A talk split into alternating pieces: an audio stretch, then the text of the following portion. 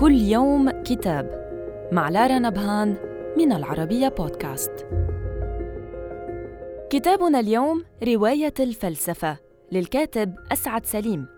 قدم فيه نبذة مختصرة ليس فقط عن تاريخ الفلسفة ولكن عن تاريخ الوجود وتاريخ الأفكار وتاريخ الوعي البشري وما مر به من تطورات وارتباط هذا الوعي والأفكار والأديان بالتقدم أو التراجع والتخلف لافتا إلى سيطرة اللاهوت أو التفكير الديني على أوروبا خلال القرون الوسطى.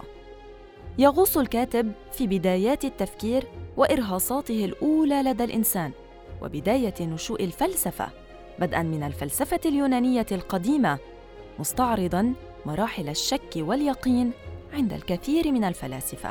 صدر الكتاب عن دار المثقف وإلى اللقاء. مع كتاب جديد.